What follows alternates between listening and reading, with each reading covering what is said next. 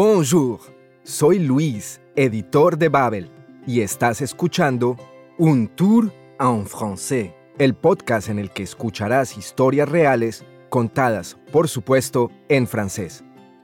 Y para que puedas seguir a nuestros protagonistas, te ayudaré explicándote palabras y frases y dándote información importante sobre el contexto. Así podrás explorar con toda tranquilidad el mundo francófono a través de tus oídos. Y si quieres leer a la vez que escuchas, en babel.com barra inclinada podcast encontrarás la transcripción de cada episodio, además de contenidos extra. Hoy nos vamos a Martinica, también conocida como la Isla de las Flores. Esta isla fue colonizada por los franceses en el siglo XVII. Patrick nos va a describir su infancia en ese pequeño paraíso y también el choque cultural que experimentó cuando él y su familia regresaron a Francia. Próxima parada. Un tour en français. Viajamos a l'île de Fleurs. Allá vamos. On y va.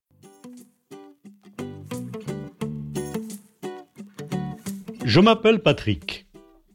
Quand j'arrive en Martinique, j'ai deux ans. Je n'ai pas de souvenir d'avant.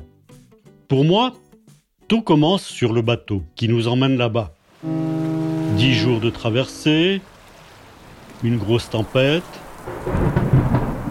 et enfin l'arrivée sur l'île aux fleurs. L'île aux fleurs, c'est l'autre nom de la Martinique.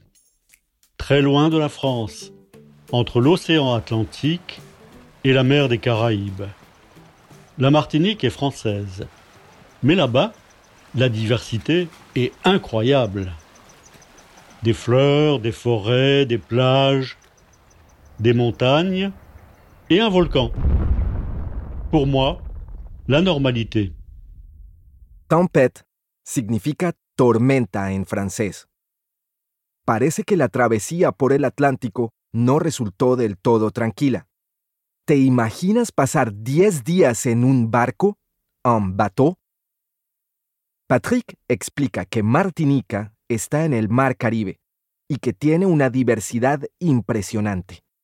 De fleurs, flores, de forêt, bosques, de plage, playas, de montaña, montañas y un volcán. La isla en la que creció Patrick parece realmente hermosa. Comment est mon enfance? Eh bien, en Martinique, il fait chaud toute l'année. Alors, tout se passe à l'extérieur. On vit dehors. Notre maison a des vérandas. Et les fenêtres sont très grandes pour laisser entrer le vent. Avec ma sœur, nous jouons sous les vérandas. Ou bien dans le jardin avec les chats, le chien, les poules. Et le week-end, nous pique-niquons sur la plage. La vie est belle. Mais un jour, mon père nous annonce que nous allons rentrer en France. À Paris. Où ça? À Paris? C'est où Paris? En Martinica hace calor todo el año. Así que la gente pasa mucho tiempo fuera. Patrick vive en una casa típica del Caribe, con porches de veranda y ventanas grandes para dejar entrar el aire.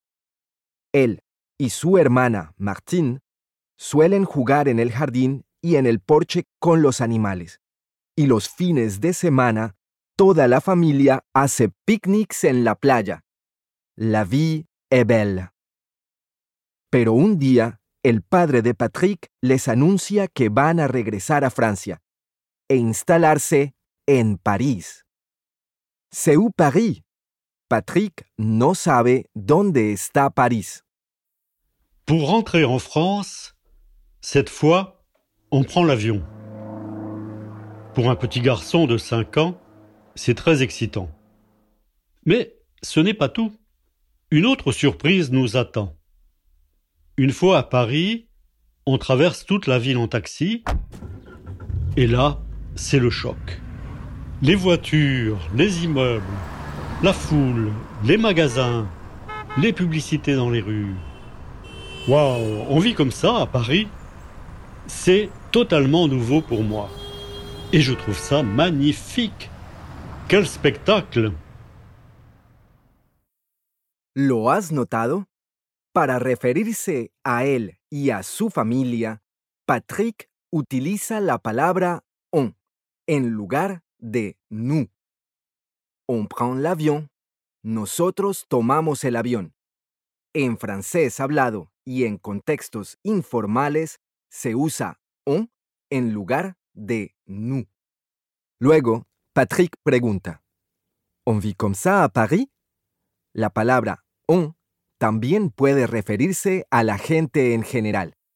¿Viven así en París?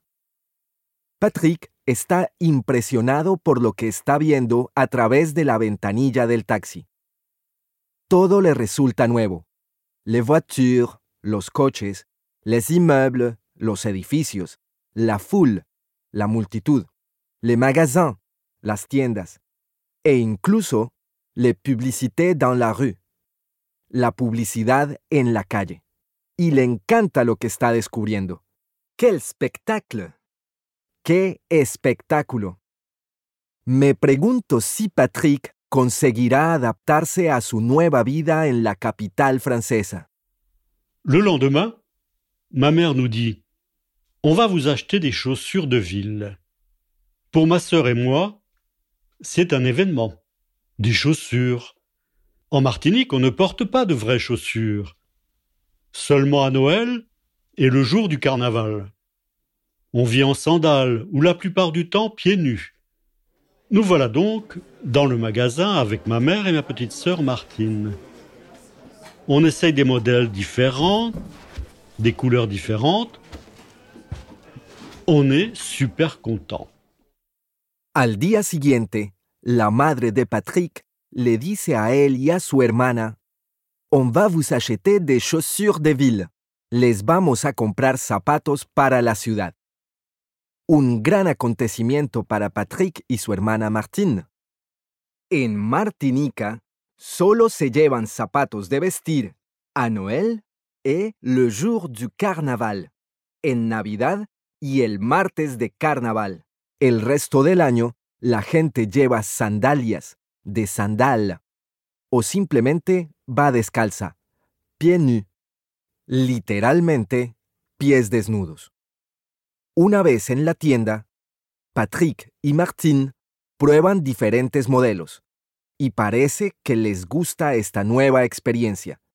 Tal como dice Patrick, on est super content. Estamos súper contentos. Hasta que... Finalement, ma sœur a une chaussure bleue au pied gauche et une chaussure rouge au pied droit. Elle tombe amoureuse de la rouge. Ma mère prend la chaussure et cherche la vendeuse. Mais à ce moment-là, ma sœur pleure. Pourquoi? C'est incompréhensible. Ma mère lui demande perplexe. Qu'est-ce qui se passe, ma doudou? Et ma sœur dit en pleurant Je voudrais les deux. Ah, c'est donc ça le problème. Martine pense que ma mère ne va acheter qu'une chaussure. Elle ne sait pas qu'on achète toujours une paire. La hermana de Patrick lleva puesto un zapato azul en el pie izquierdo y uno rojo en el derecho. Y parece que uno de ellos le gusta mucho más. El tombe amoureuse de la rouge, nos dice Patrick. Se enamora del rojo. Pero cuando su madre coge el zapato y se va a buscar a una dependienta, une vendeuse, Martine se pone a llorar. ¿Qu'est-ce qui se passe, ma doudou? ¿Qué pasa, mi amor? le pregunta su madre. Ma doudou es una expresión cariñosa en criollo martiniqués. En la isla, la mayoría de la gente habla francés y criollo, la lengua local. En francés, la palabra doudou designa algo suave y la mayoría de los niños franceses tienen un doudou, un peluche o una mantita que llevan a todas partes. Pero volviendo a la historia, ¿has entendido por qué Martín está llorando? Eso es. Ella cree que su madre solo le va a comprar un zapato y no dos. Petit à petit, les chaussures de ville, les grands magasins et la foule des rues deviennent plus familiers. Au début, on enlève nos chaussures un peu partout, comme en Martinique. Mais avec le temps, on s'habitue. Et bientôt, Martine ne quitte plus ses belles chaussures rouges. Quand je repense à cette histoire et à mon enfance, je réalise que l'île aux fleurs est unique. J'ai beaucoup voyagé dans ma vie, mais jamais je n'ai retrouvé un endroit comme ça. Un endroit où la nature est si belle, la vie si douce et la liberté si grande. Poco a poco, Patrick y Martín se van acostumbrando a los zapatos de vestir, a las tiendas y a las multitudes. Al principio, los hermanos se quitan los zapatos todo el tiempo, como hacían en Martinica. Mais, avec le temps, on s'habitue. Pero, con el tiempo, dice Patrick, nos acostumbramos. Y Martín ya no quiso quitarse más sus bonitos zapatos rojos. Echando la vista atrás, Patrick se da cuenta de que la isla de Martinica es un lugar excepcional, con una naturaleza increíble y donde hay una gran libertad. Et voilà, nuestro episodio de hoy llega a su fin. ¿Te han entrado ganas de pasear pieds nus por la isla de Martinica? A mí, desde luego que sí. Por cierto, ¿recuerdas qué significa la palabra on? En francés hablado, on se usa en lugar de nu. Además, se emplea para referirse a la gente en general. En este episodio, también hemos aprendido que tempête significa tormenta, que en Martinica, doudou es una palabra cariñosa y que les chaussures de ville son un calzado imprescindible en Navidad, Carnaval y la vie parisienne. Y por supuesto, ahora también sabemos que en la isla de las flores, la vie est belle. ¿Te has quedado con ganas de aprender más? Entonces, échales un ojo a los cursos de Babel. Recuerda que puedes volver a escuchar este episodio tantas veces como quieras. Podrás así fijarte en aquellas partes que te hayan resultado más difíciles. Y en cuanto te sientas con más confianza, te recomiendo ir al bonus del episodio para escucharlo de nuevo, pero esta vez solo en francés. Nos encantaría saber qué te parece un tour en français. No dudes en enviarnos tu opinión por correo electrónico a podcasting.babel.com o directamente a través de tu aplicación de podcast. Gracias por escucharnos. Te esperamos en la próxima parada de nuestro viaje. Au revoir.